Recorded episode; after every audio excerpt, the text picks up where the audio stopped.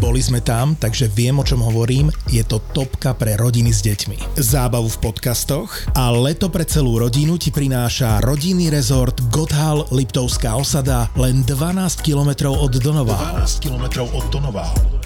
Rezervuj si leto v štýlových a komfortne vybavených liptovských chalupách, rodinné izby a veľkorysé apartmány s kuchyňou.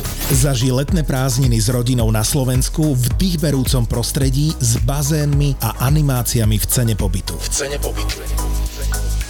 Omrkni a rezervuj si rodinné leto na gothal.sk g o t h a l g o t h a l Gothal odporúča rodina podcastov ZAPO.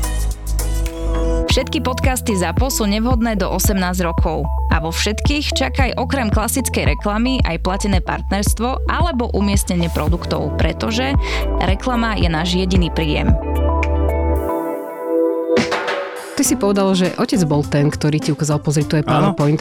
A to ale je dosť počkaj, ale zásadný môj bod. otec, to, to musím ale počkať, to musím Áno. naozaj uviezť na pravú mieru, že môj otec bol a, a stále je extrémne pokrokový v týchto veciach. Čiže ja som ako hlavná hviezda škôlky, škôlky priniesol stolový počítač do škôlky a pred všetkými som ukázal hru Formula. To si bol ty, hej. škôlke. To som bol, ja normálne si to pamätám, ten počítač, to bola že veľká skriňa, veľký monitor, naozaj veľk, Mhm. veľké zariadenie.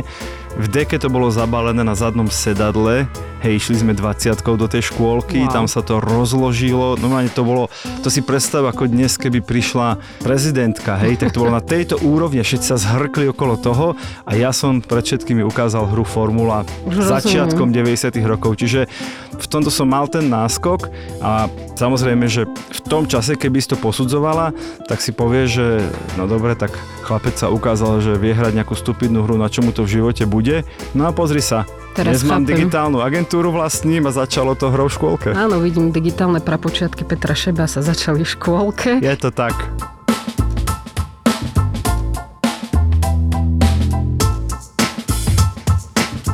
Dnes mám super náladu, vieš prečo? Zobudila som sa ráno a pozerám, eh, že aký to je datum a rozmýšľam, čo mi tento bláznivý datum hovorí a mne sa vril úplne do pamäti, pretože presne v tento deň pred 19 rokmi som maturovala. Fakt. Áno, a normálne som tak, mi myšlienky začali utekať do toho, že ja už som mala vtedy mobil. Počkaj, tak pred 19 rokmi bol 2004 rok. Áno, Ale to sme asi mali mobily. mala som. Ja som normálne celý čas som premýšľala, že, že aký to bol svet. Ako som Mhm. dala vedieť celej mojej rodine, tete, ujovi, kamošom, všetkým, že som fakt, že zmaturovala. Podľa mňa, podľa mňa si poslala presne jednu SMS-ku mame a jej úlohou bolo to poslať ďalšiemu členovi rodiny a takto sa to reťazovo e, rozšírilo do celej rodiny. Fakt 5 minút som nad tým premýšľala, že kde sme sa to vlastne posunuli za tie roky. A aké to je vlastne skvelé, že dnes uh, už, keď chcem odkomunikovať niečo do celého sveta, fakt dôležitú informáciu, dáte mi za pravdu a mnohí, ktorí využívate technológie, že ako nám skvele slúžia, že ako je dobre byť digitálne zručný. Tak o niekom, kto maturoval pred 19 rokmi, sa dá povedať, že už nie je úplne najmladší, Áno, áno, ale tak, priznávam. duchom mladí sme stále. Čiže ideme sa trošku porozprávať o tom, čo mnohí rodičia a učitelia, vychovávateľia možno nechcú úplne pripustiť a nechcú vidieť, že tie decka sa vďaka všetkým tým technológiám, ktoré máme, samozrejme na jednej strane im to berie veľa času a má to vplyv na sociálny kontakt a to všetko, čo už sme veľakrát rozoberali, ale dnes sa naozaj na to pozrieme tak veľmi optimisticky a, a veľmi pozitívne, že aké všelijaké zručnosti tie naše decka dnes majú a my sme o nich buď ani nesnívali, alebo sme si ich budovali naozaj, že horko, ťažko, krvopotne a oni sa dnes, v odzokách poviem, s nimi naozaj iba rodia. Hneď ako si začal, tak som sa tak vrátil do tej minulosti, že, že čo to vlastne bolo taká prvá digitálna zručnosť, keď som si ja povedala, že tak teda ja som to dala. A jasné, že predtým bolo kopec takých akože maličkých vecí, ale poviem ti pravdu, že tak digitálne hrdá, hrdá som sa cítila, keď som si dokázala prvýkrát preinštalovať Windows na počítači. Vtedy som si myslela, že tak už keď mi toto vyšlo, tak akože som frajerka. Predtým ma možno iba trapilo, že ty pozorne poškrap si CD, lebo už ti nepôjde, alebo že nestrať uh, disketu a... No a ešte sme vedeli navinúť magnetofónovú pásku na Áno. cerusku, keď sa zachytila v rádiu a tak, ale to bola taká polo, polodigitálna zručnosť. Mhm. Ja sa pamätám, že na vysokej škole v prvom ročníku na angličtine sme mali nejakú takú úlohu niečo napísať po anglicky neviem, že prečo tam nejak bol mobil prítomný v tej úlohe. Je taký, akože, taká mod- moderná úloha to bola. Ja som sa celý čas tešil, keď ten učiteľ tú úlohu zadával, že yes, yes, že budem prvý, lebo ja mám v mobile T9. Čo je T9? Oh, tak to, že ti to pekne píše samo. Prediktívne písanie, že ty začneš písať nejaké slovo, anglické, slovenské, už dnes akékoľvek, vtedy to bolo iba v angličtine a vlastne dopíše to za teba, lebo uhádne slovo, ktoré si ty chcela mhm, napísať, mm-hmm. aj z toho kontextu, aj z tých písmenok, ktoré si tam dala. A vtedy som si povedal, že OK, tak toto je už budúcnosť, že mi vlastne za mňa ten mobil nemusím ja vedieť, ako sa to slovo anglické píše, každé písmenko uh-huh. po mhm. písmenku vie, že v mhm. angličtine no, je to, to vždy, vždy problém, problém, áno. A keby som sa ešte vrátil o naozaj veľa rokov späť, čiže do mojich tínedžerských čias, keď som mal, ja si myslím, že od nejakých 10-12 rokov, tak ja som naozaj mimoriadne intenzívne pracoval s PowerPointom, ale naozaj intenzívne. Mňa k tomu priviedol môj otec, ano. ktorý mi povedal, že tu je taký nástroj PowerPoint, Samozrejme, už vtedy som ho mal legálny a určite som nemal žiadnu kópiu z internetu, kreknutú, nič také e, by som v živote nespravil.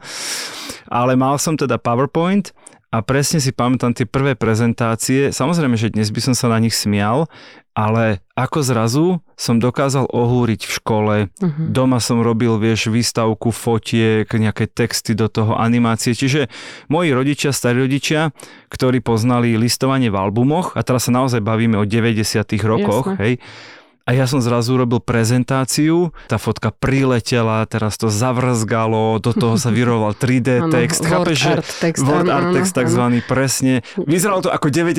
roky, čiže v tom čase veľmi moderne, z dnešného pohľadu veľmi smiešne a celá rodina si sadla, vieš, za tú obrovskú obrazovku toho monitora, uh-huh. to žiadne prepojenia s televízormi a uh-huh. mobily, nič také. Nevysypete teraz obrovskú uhlopriečku, ale dozadu obrovskú. Áno, áno, hlbokú, ale Hlbok... vieš, my sa rozprávame s rodičmi a učiteľmi, a, oni vedia, čo dobre. myslíme a mnohí to v škole majú stále v, v kabinetoch. Áno, je to tak. Takže, takže uh, som robil takéto prezentácie už ako tínedžer a naozaj som sa na tom, že extrémne naučil veľmi dôležitú zručnosť, o ktorej sa aj dnes budeme rozprávať a to je vlastne, že podať svoje myšlienky a spracovať nejaký obsah spôsobom, ktorý je zaujímavý pre iných ľudí. Máš šancu niečo porozprávať, máš šancu niečo nakresliť, napísať, prípadne naozaj urobiť si herbár, kroniku alebo fotoalbum. No a zrazu sa to všetko udialo elektronicky. Takže moja prvá naozajstná digitálna zručnosť bola, že som sa naučil robiť prezentácie a vlastne dodnes z toho žijem v mojej práci. No ja som si istá, že je iné prísť niekde na konferenciu a počúvať speakera, človeka, ktorý rozpráva niečo len tak a musí zaujať sebou. Ako dobre pomôže, keď je tam dobrá technológia, keď je tam super preska, kde môžeme pozerať aj obrázky, aj videá a, a celé to krásne doplňa a drží tú našu pozornosť. Čiže v tomto prípade naozaj tá digitálna technológia je taká dobrá pomocka a keď ste digitálne zruční a dokážete si to takto aj, aj dnes pri vašich prácach alebo čo čímkoľvek, kde žijete, e, doplní ten váš výstup, tak, tak to je ono, to určite funguje. Tu ťa asi doplním tým, že ja organizujem pomerne mm-hmm. dosť konferencií, uh, niekoľko teda ročne a na desiatkách ročne vystupujem, tak to viem porovnať a napriek tomu, že sa to zdá byť dnes ako úplná samozrejmosť, tak stále vlastne je veľmi veľa rečníkov, ktorí vystúpia na tej konferencii a tie ich prezentácie sú, že je tam celá A4 textu, 12 fontom, veľkosť písma, fotky sú malé, rozmazané, škaredé, že ako keby niektorí ľudia vôbec nedávajú príznak alebo nedávajú dôležitosť tej forme, hej, lebo si myslia, však hovorím zaujímavé dôležité veci, tak to, čo za mnou svieti, je, je pre nich naozaj iba meotar, keď sa tam vysvedcovali proste, vieš, oskenované celé strany kníh, hej, pre študentov. Ale urobiť dobrú prezentáciu je dnes, je dnes rovnako dôležité, ako tú tému obsahovo dobre naplniť. Napomek k tým ďalším zručnostiam, nadhodím ti takú prvú, na ktorú som prišiel a to je, že ovládanie počítačov a mobilných zariadení. Predstav si, že dnes sa 18, 19, 20 ročný človek hlási do práce a mal by tam napísané, že ovládanie stolového počítača pokročili. Rozumieš, by sme sa na ňom všetci smiali, že prečo si to tam píšeš? Kto, kto sa ťa na to pýtal? To, to mhm. snáď ani sa, ani sa nebudeme rozprávať, či vieš ovládať počítač. Ale pred 10, 15, 20 rokmi to bola obrovská výsada. Ja viem pracovať na počítači a ja neviem. A keď mám prstoklad, tak už som... No jo, akože... tak prostoklad to si frajerka, to nemám ani ja. No, Ja mám palcoklad, ako sme si to Aj, minule hej, hej. vysvetlili. Ja mám v tom životopise, ako hneď by to vyletelo vyššie. Áno, áno, to určite. No a tu vlastne sa vraciam k tomu, čo sme povedali, že ako keby tie naše deti sa s tým mobilom narodili, ako keby ho mali vo vrecku v tom imaginárnom, keď Mhm. sa narodia, ako keby sedeli za počítačom od, od dňa nula a vlastne k čomu sme dospeli aj my, aj s pomocou už rodičov, psychologov, ktorí sme mali v podcaste, len to zopakujem, jednoducho keď od prvej hodiny, od prvej sekundy, čo sa narodia, vidia ten mobil v rukách nás dospelých, vidia ho všade okolo seba, vidia ho potom u spolužiakov, u rodičov, u kamarátov, u učiteľov, no tak je logické, že sa ho vlastne prirodzene naučia používať a je to jedna z prvých vecí, ktoré sa naučia používať, lebo na ňom pozerajú tie rozprávky, lebo z neho im maminka púšťa napríklad nejakú audio rozprávku, lebo vidia, ako tí rodičia na tom mobile niečo stále robia a tie deti extrémne všímavé nám pozerajú cez plece. Čiže jednoročné dieťa možno nevie ten mobil používať, lebo na to ešte nemá tú motoriku. Ale jeho mozog je okamžite nachystaný, že keď v dvoch rokoch sa mu dovyvíjajú tie pršteky, už ide na to a už vie. preskrolovať obrázok a kde zväčšiť obrázok a Mhm. presunúť si na ďalší video.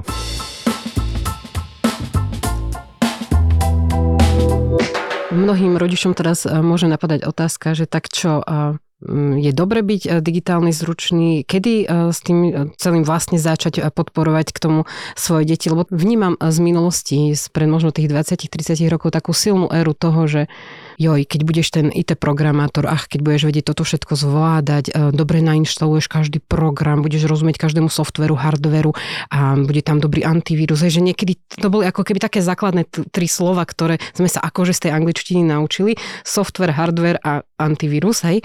A teraz to bolo tak, že keď v tomto budeš fajn, budeš tým veciam rozumieť, tak budeš nejaký šikovný, bohatý programátor, ktorému sa zabezpečí týmto e, budúcnosť a A prišli sme do doby, keď toto je považované za takú strašnú nevyhnutnosť, že sa už o tom ani No. len nerozpráva, čiže keď to niekto nevie, ostane na hambu a nie keď to niekto vie, tak vyčnieva. Ale hrozí tam aj ako keby tá druhá strana toho všetkého, že ak teraz rodičia e, nakúpime deťom každú jednu technológiu, aby si ju doma skúšali, aby sa s ňou hrali, aby mali k všetkému dosah, všetko, čo teraz letí. Teraz poďme vymenovať, hej, že a každý telefon, každý tablet, akúkoľvek her, hernú konzolu najnovšiu a nech máš smart hodinky. A keď si túto istú premisu, ten istý spôsob myslenia prenesieme do toho, tak tam hrozí trošku toho, že pozor, pozor, hej, ako keby ten jeden z tých extrémov, že nebudeme dovoľovať všetko, nemôžeme ostať pri tej istej myšlienke, že toto ti teraz zabezpečí, že ty budeš digitálne schopný, zručný, pretože ak sa na to pozeráme ako rodič na dieťa, tak a, skôr si myslím, že by sme ho zavalili až príliš niečím, na čo nie je pripravený. Za mňa je skôr hľadať, riešenie teda hľadať a, cestu, a, v čom je to moje dieťa super a ako sa to vie s tou digitálnou technológiou nejakým spôsobom prepojiť a ako to vie fungovať a vybudovať na základe toho reálneho, v čom je dobrý tú jeho digitálnu zručnosť. Kedy si sme čo, keď sme kreslili, tak sme potom začínali aj s programom kreslenie v počítači, alebo ako sa to volalo? Malovanie. Také, maľovanie, hej, Mhm. presne. No a teraz už, keď si vezmeš, aké e, sú brutálne aplikácie a tablety s perom na kreslenie, tak ak je niekto super e, šikovný v tomto, tak vie to veľmi ľahko preniesť do týchto digitálnych zručností. Ja skôr chcela by som na toto upriamiť, že my tu s Peťom nechceme rozprávať, že, že majte všetky e, technológie, plný dom a zahoďte to takto všetko e, deťom do rúk, nech si s tým poradia sami, to nie. Ja nie som úplne 100% na tejto strane stola, e, som na opačnej ako ty, lebo ja si myslím, že toto je trošku rozdiel, že otcovia versus mami. Dobre, tak to je všetko v poriadku potom. Presne tak a riešil som to presne s chalanmi vo fotrovinách, keď som bol v podcaste Yes. a pýtali sa ma, že vieš, ja mám doma iba ročnú cerku, ako zariadiť, aby som si mohol kúpiť tú novú PlayStation 5 a vyhovoril sa pritom na dieťa, hej, lebo tí otcovia vlastne si stále chcú urobiť Mhm. radosť, kúpia o synovi drona a synovi Aha, kúpia akože PlayStation synovi, a mhm. synovi kúpia smart hodinky, ale ešte je na ne mali, tak zatiaľ ich budem nosiť ja. Takže v tomto ja som teda na tej strane, že tie technológie e, ma lákajú a, a, a neustále skúmam nové a nové a sledujem to. A, a ja som vtedy im dal radu, ktorú podľa mňa okamžite aplikovali, lebo sa tvárili, že ju prijali, že pozri, ty ako digitálny rodič predsa musíš mať náskok a ten náskok si musíš vybudovať. Takže keď tvoja jednoročná dcéra bude mať tých, ja neviem, 6-7 rokov, odkedy sú také tie prvé hry na tých konzolách k dispozícii, tak ty už v tom čase budeš mať 5-ročný náskok a budeš presne vedieť, poradiť a povedať manželke, ktorá hra pre tvoju dceru je a nie je vhodná. Tak toto. toto... Pretože už budeš áno. mať zahratých desiatky iných hier, aby si jej správne vybral. Takže iba chcem povedať, že jasné, že máš pravdu, že nemôžeme byť my otrokom tých technológií a nemôžeme každý rok kúpiť nový iPhone a každé nové zariadenie, čo príde, tak kúpiť do domácnosti. Ale vieš, že my muži sme proste stále iba odrastení chlapci a nám tá technika proste urobí radosť a keď sa pri tom vieme vyhovoriť na dieťa, tak to radi použijeme. Chcel som Chápem. sa takto priznať. Chápem, a čo mám teraz na toto povedať? Že dobre? Dobre, no, nie, nie, no proste, že to, Rozumiem, že, muži, že, všetci, áno, presne, okay. áno, presne tak toto bohužiaľ asi je. Všetky tie technológie, ktoré dnes máme, tak logicky sú na elektriku a super, že sú tu aj nejaké iné možnosti, ako tú elektriku získať. Že tu máme vlastne vietor, slnko. Ja som teda veľký fanúšik fotovoltiky, tie panely vyrábajú tú elektrinu v podstate úplne zadarmo, takže za mňa je to, že extrémne efektívne a podľa mňa toto je technológia budúcnosti. No si vezmi, aká je to výzva aj pre nás digitálnych rodičov, že aj toto je tá technológia, s ktorou decka žijú a rozumujú oveľa viac ako my kedysi chápeš, že využívanie energie zo slnka, výroba vlastnej energie pomocou fotovoltiky, že pre nás to ešte donedávna bola nejaká veda a oni s tým už žijú, pre nich to nie je žiadnym tajomstvom, stretávajú sa s tým bežne aj v doma, v škole, tak aj ja mám čo robiť, aby som sa aj v týchto témach natoľko vzdelávala, aby som ich v tom vedela podporovať a viesť ich k tomuto, k týmto šetrným riešeniam. A bola taká digitálna mama aj v tomto smere. Presne tak, Baši, a ja sa napríklad teším, že už tá fotovoltika, tá, tá elektrina zo slnka prichádza aj do slovenských škôl a že aj naše deti sú trošku už vychovávané k ekologickému rozmýšľaniu a paráda, že niektoré slovenské školy už sú dnes vlastne poháňané elektrinou zo slnka, takže všetky tie wi a internety a samozrejme neonky a ideálne niečo, niečo ekologickejšie, že sa na to využíva práve takýto obnoviteľný zdroj. Detská fantázia nepozná hranice. Školy poháňané slnkom však vďaka ZSE nie sú len v detskej fantázii. S fotovoltikou, ktorú školám daruje ZSE, je to budúcnosť, ktorá začína už teraz. Na jeseň tohto roku sa môže zapojiť aj vaša škola do výzvy na fotovoltiku pre školy zadarmo.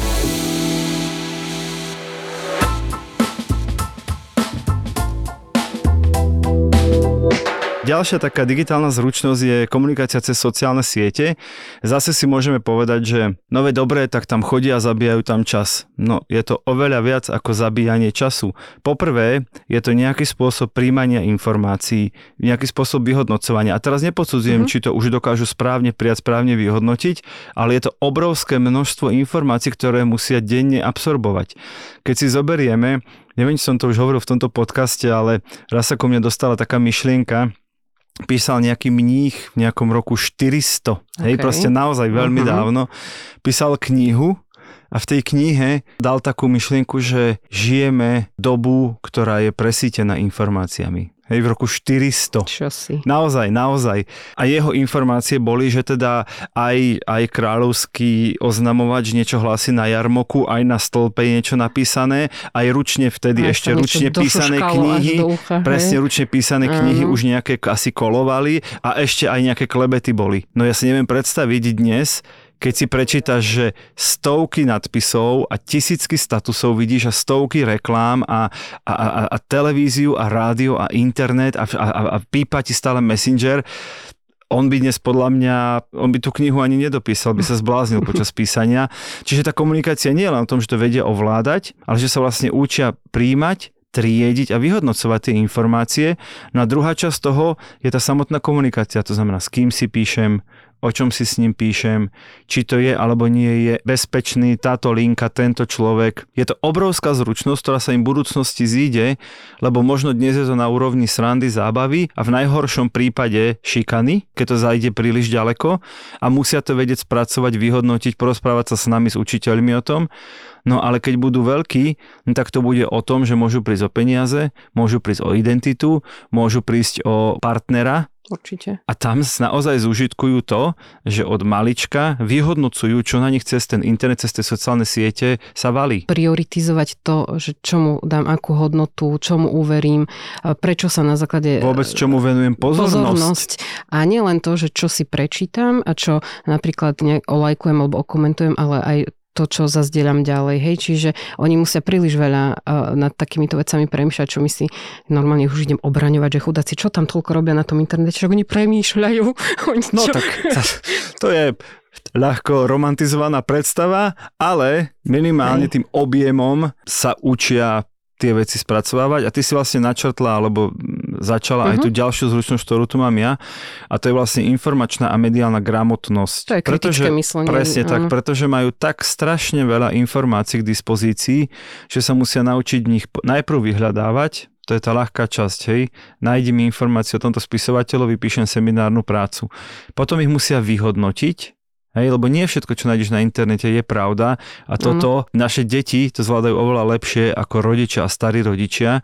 To teda treba veľmi kriticky povedať. Potom musia vedieť rozpoznať fake news, Uh-huh, Čiže to sme, áno, toto nie je pravda, ako na to prídem, že to nie je pravda, ako si to overím a musia vedieť, ako funguje vlastne celý aj ten reklamný svet. Rozumieš, že iba to, že ti uh-huh. niekto niečo ponúka, iba to, že povie, že niečo je zľave, tak to neznamená, že je to výhodná ponuka a my dvaja z toho žijeme, veď vedieme uh-huh. digitálne agentúry a snažíme sa to robiť, asi to poviem za nás oboch, najčestnejšie, ako sa dá, ale stále sme ľudia z marketingu, stále využívame princípy, ako toho človeka zaujať, ako ho motivovať, aby prišiel do toho obchodu toho nášho klienta, aby urobil nákup. No a toto je jedna obrovská zručnosť, ktorú sa tie deti od malička učia nepodľahnúť napríklad každej reklame. Jedna vec je, že kriticky myslia, ale druhá, keď si vezmeš, je aj to, že oni uh, nielen prijímajú a vyhodnocujú, ale oni sa stávajú aj tvorcami. A mňa to ako keby uh, smeruje teraz tak k tomu, že čo je e, v dnešnej dobe taký ten najobľúbenejší obsah, ktorý e, mladí ľudia produkujú?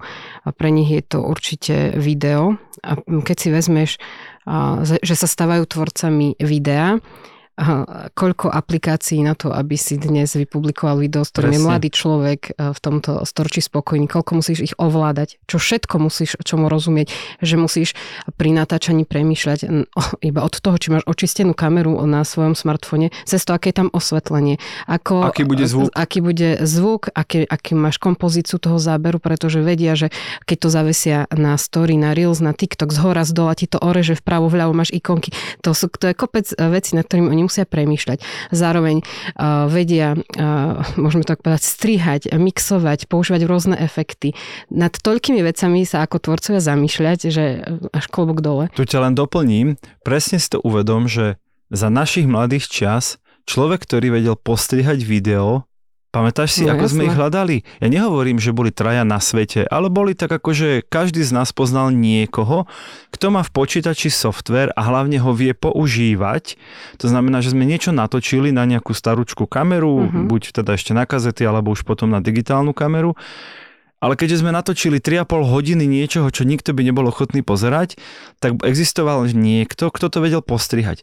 Ja som sa tiež o to snažil v rámci tých mojich multimediálnych pokusov, čiže som presne prestrihával dovolenky, dával tam nadpisy, robil uh-huh. tam mhm. všelijaké tie prechody medzi tými snímkami, tými výletmi, tými uh-huh. dňami a tak. A potom som to presne hrdo púšťal vlastne celej rodine a bol som kameraman, bol som režisér, bol som scenárista, bol som strihač a dnes každé dieťa, a teraz každé, dajme si kľudne hviezdičku, ale každé uh-huh. dieťa, ktoré chce, zoberie mobil, nafilmuje, okamžite postriha svoj výstup a dá ho von.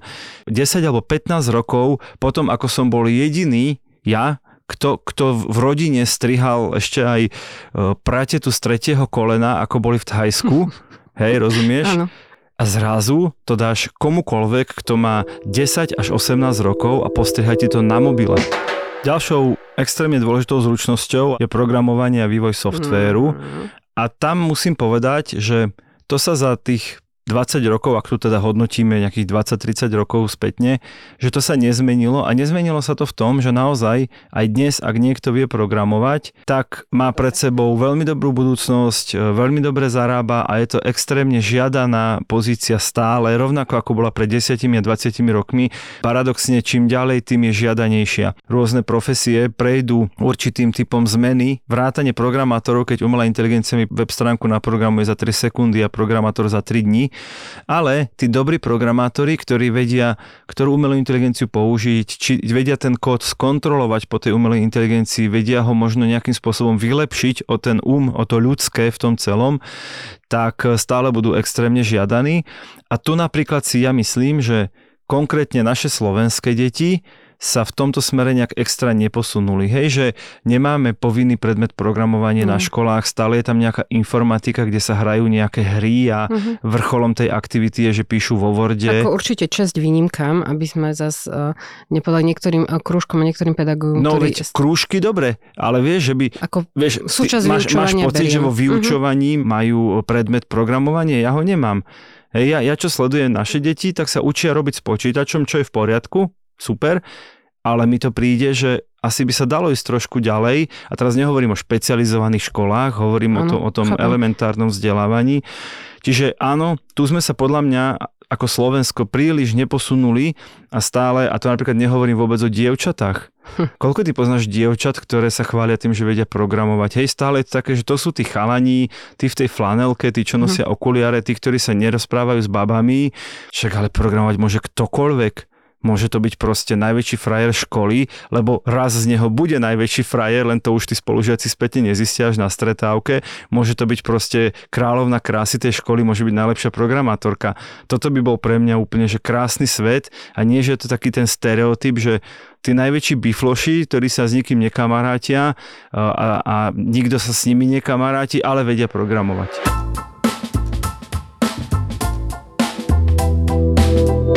Idem ešte na dve také rýchle, to sú digitálne tvorivé zručnosti a je to presne to, čo sme spomínali, čiže tvorba, upravovanie obrázkov, uh-huh. videí, uh-huh. web stránok, uh, hudby. Nejaké Môj, zase spomeniem môjho Ríška, lebo ano, poď, musím v každej epizóde aspoň raz zaznieť môj, dúfam, že 10-ročný Ríško, už som to ináč dostal doma párkrát, že ty nevieš, koľko majú naše Vždy deti. inak, hej. Ale lebo on, im sa ten vek stále mení, každý rok, neviem, či aj u vás to, to tak je. Hej, každý no, rok. ale počkaj, a no. 10-ročný Ríško jeden deň si stiahol aplikáciu na tvorbu hudby a druhý deň mi pustil svoju vlastnú skladbu a ja som skoro odpadol. A teraz úprimne, a to sa asi neurazí nikto, keď poviem, že, že on naozaj nie je akože malý Mozart. To nie je, že on má dar od Boha, je to génius a iba konečne našiel na to nástroj. On proste stiahol aplikáciu, kde boli tzv. sample, čiže zvukové mm-hmm. stopy a on ich namiešal dokopy, vyrobil vlastnú hudbu, na druhý deň mi to pustil a o pár dní na to mi ešte zarepoval do tej hudby vlastný text. Rozumieš? Iba preto, lebo je digitálne zručný, lebo sa s tým hrá, lebo robil niečo, čo som ja považoval, presne, aj, no, čo ho bavilo a čo som ja považoval, že vieš čo, neviem síce na čo je to dobré, ale veď chvíľu sa s tým pohraj. Pre mňa to je absolútne, ja som nikdy nedúfal, že zoberieš do ruky nejaké zariadenie a vyrobíš si pieseň. Jasné, že to nie je pieseň, ktorá vyhrá hit parády, ale keby sa rozhodol to cestou ísť, čo ho to opustilo asi po dvoch týždňoch, uh-huh. ale keby sa tou cestou rozhodol ísť, tak mohol ísť hĺbšie a ďalej a hľadať iné softvery a iné hudby a študovať si to, začať to študovať. Zatiaľ to bol iba pokus, ktorý na teraz skončil. Ale že si niekto stiahne aplikáciu a na druhý deň svojim rodičom pustí vlastnú skladbu minutovú, tak to mňa osobne odpálilo. Ja som o tom nesníval, keď som bol dieťa. E, krásny príklad, úplne súhlasím. Viem si predstaviť aj svoju radosť z toho, čo by som mal, keby mi toto doma deti takto zahlasili. Veď ale keď ti prinesú vieš... obrázok nakreslený online, keď, no, ti, keď, ti, ke, keď tvoj Marko ti tam ukazuje na tých apkách svojich uh, Všetko, myslím, čo myslím, sa mu podarí, jazykové, áno, áno, áno. nejaký test tam, tam zvládne na 100%, veď to je Pozri, presne preto, ono. Preto som sa do toho tak vžila, lebo ja som sa tiež minule rozprával so svojimi deťmi, že čo oni ako vnímajú, že čo je toto digitálne. A vieš, veľmi veľmi ma prekvapilo, ako oni vedeli vymenovať, že kde všade sa oni stretnú, dajme tomu, keď to mám tak povedať jednoducho, že s displejom. Hej, lebo jedna vec je, že oni vnímajú, že nejaký mobil a tablet, toto to napadne 5-ročnému dieťaťu hneď. Ale začal syn, pozri, interaktívna tabuľa v škole, mami, ale ja keď prídem do školy, ja už sa vlastne pípam na vchode. Keď chcem obed dostať, musím sa niekde pípnuť, musím sa tam niekde zakliknúť. Keď ideme spolu na pošte, je tam displej, ktorým si berieš lístok, musíš vedieť ovládať ten displej, musíš vedieť, ako s ním narábať, ako a kde kliknúť. Potom, keď ideš do práce, na základe nejakého ovládača, ty otváraš garážové dvere, no ja som nespomínala vôbec počítače, notebooky, hej, že uh, vôbec toto vnímajú Jasne. ako digitálnu technológiu. Hodinky, televízory, chladničky. Chladničky, zo všetko, čo má displej. Hneď povedali, že v aute, kde vidia displej, uh, mapu mi menovali a prekvapilo ma ešte niečo, že v nákupnom centre máme tá veľká doska s mapou, že kde je aký obchod, lebo minule sme hľadali, že na ktorom mm, poschodí je pošta, tabuľa. interaktívna tabuľa, ktorá je aj v obyčajnom obchode kedysi pred niekoľkými rokmi v Zelovoci, e, toto by nám ani nenapadlo. Čiže keď oni ma prekvapili to, že som im dala za úlohu, aby vymenovali si 10 takýchto, kde sa stretnú s digitálnou technológiou, tak som si uvedomila, že oni musia byť v dnešnej dobe digitálne zruční a nie tak, ako tu kedysi my sme sa tu tak cítili hrdinami doby, lebo niečo sme zvládli naklikať, naťukať, ale oni s tým prirodzene žijú, vnímajú, pozorujú a čím skôr sa tej technológii prestanú bať a možno aj čím skôr my ich prestaneme oni, strašiť. Oni sa jej neboja. Hej, čím skôr sa my prestaneme, prestaneme bať tej technológie, presne, tak, tak tým, tým oni lepšie. budú zručnejší.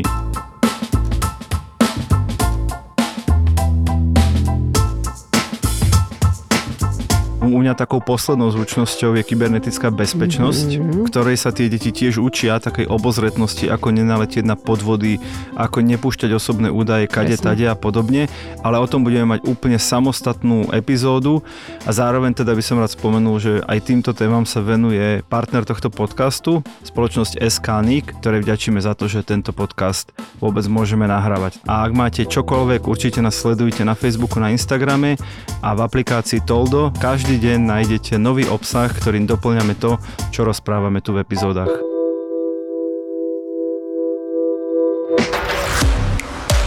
Keď, keď, keď, keď sa stretnú dvaja digitálni marketéri, tak by to teoreticky, čisto teoreticky mohla byť pekná nuda. Lenže Buzzworld s Gabom Totom a Peťom Šebom je poriadny fán. Ale môže to pomôcť B2B marketingu. A akože áno, ale aj, aj neviem, keď kúpiš niekomu večeru alebo pozrieš striptease baru, aj to môže pomôcť, ale nemáš to v trendoch. Dobre, Gabo, očividne máme každý svoju inú techniku, ako získavať klientov. Naši klienti sú spokojní. Ja chodím ako debil za nimi s virtuálnymi okuliarmi. Takže na mieste je samozrejme otázka, čím sa v skutočnosti títo dvaja živia. Rodičom sa hovorí, že robím reklamu na internete, že to je tak akože na, na pochopenie, ale pozor, čo sa hovorí starým rodičom? A starým rodičom sa hovorí, pracujem u súkromníka na počítači. Buzzworld by Gabo a Peťo. Zapo. Zábrná v podcastovách.